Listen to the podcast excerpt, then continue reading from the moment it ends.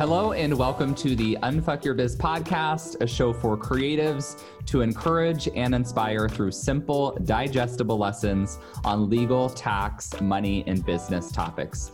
My name is Braden Drake. I'm an entrepreneur, lawyer, tax professional, educator, and author teaching you the behind the scenes necessities you can pair with your own expertise and innate strengths to step into the CEO role and grow the business of your dreams. So, if you're ready to get your legal and tax shit legit, let's get started. Well, hello there, and welcome to episode 101 of the Unfuck Your Biz podcast. As always, this is your host, Braden, and on today's episode, I will be answering the question I'm so confused on how my new LLC should handle taxes. Should I be paying estimated tax and self employment tax? How does my spouse's income affect my need to pay quarterly tax? So, compound question. These are all very, very common, though. There's kind of a lot in here, but we're going to break it down despite having a lot of questions. It won't be a super long episode, so stick with me. This question comes from Jennifer, Jennifer Sandage. So, Jennifer, thank you for your question.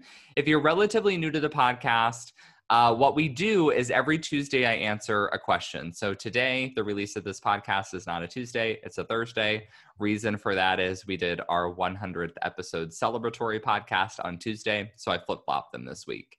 But if you have a question you would like to get answered, all you have to do is join my Facebook group over at Braden's Besties, Creatives Getting Their Legal and Tax Shit Legit. Just search it, you can join, and then you'll then you will be prompted to provide a legal or tax question that you have in business. We collect all of those, and then each week we answer one here on the show. So, Jennifer, thanks for your question. The first thing that I want to note is you ask if you need to be paying income and self employment tax. So, or rather, you say, should I be paying estimated tax? and self employment tax? The answer is yes. Pretty much everyone needs to be paying quarterly taxes. As Jennifer kind of alluded, there's a couple of different taxes we need to be worried about. So we have income tax, that's based on our tax brackets. And then we have self employment tax, which is our share of Medicare and Social Security. But when we pay our estimated taxes, we're actually paying both of those. They get lumped together. So we, we don't really separate them. When you go to file your tax return, you're going to put in your business income, you'll put in all your expenses, most likely on a Schedule C. If you're a sole prop or a single member LLC, you're going to put in all your other information to see if you qualify for any adjustments, itemized deductions, credits. And then at the end of the return, it's going to tell you your federal tax balance. So if you itemize it or if you go and look at the details on the tax return, it will tell you your amount for income tax, it will tell you your amount for self employment tax, but the end total line is just those taxes totaled together.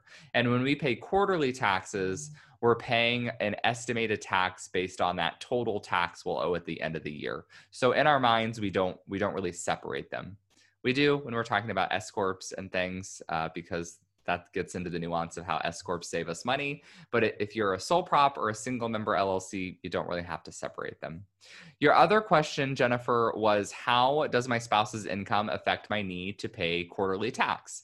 So, just a couple weeks ago, I did a whole podcast episode on how to consider spousal income when estimating your taxes. So, go back and listen to that episode for sure.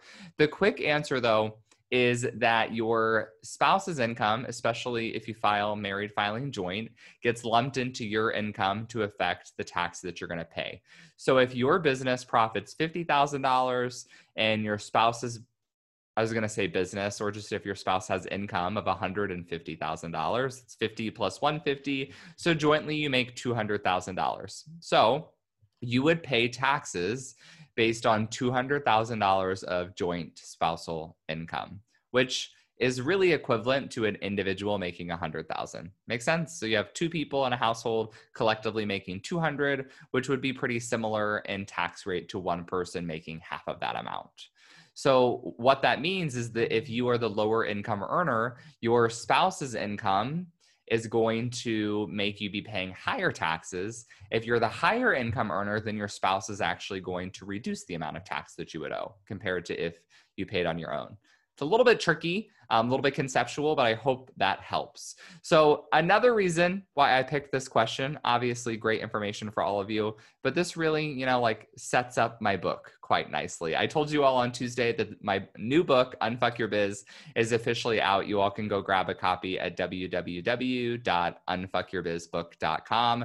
But I break down all of these questions in the book in great detail. So, the first, well, first part of the book is really all about tax concepts. So, I have several pages on considering spousal income, and I break down in detail what the difference is between income, taxes, FICA taxes, self employment, Medicare, Social Security, all these different things. So go check it out. It is a few hundred pages of fun. You're going to love it. Hopefully, you know, I try to keep it light, entertaining, and also educational. But go grab a copy. Um, it really is probably like the best bang for your buck that you're going to give get with legal and tax education. I mean, that's true really with like any books. If I ever find a book for 20, 30 dollars and I think I'm going to learn something from it, I just buy it. No brainer, right? So go grab a copy. Um, as I shared last time, if you have been listening to the podcast for a while and you want to spread the love, don't forget to leave a review in your podcast app. They are immensely helpful. And with that, I will say farewell and I will be back in your podcast app in just a few short days for episode 102. Have a good one.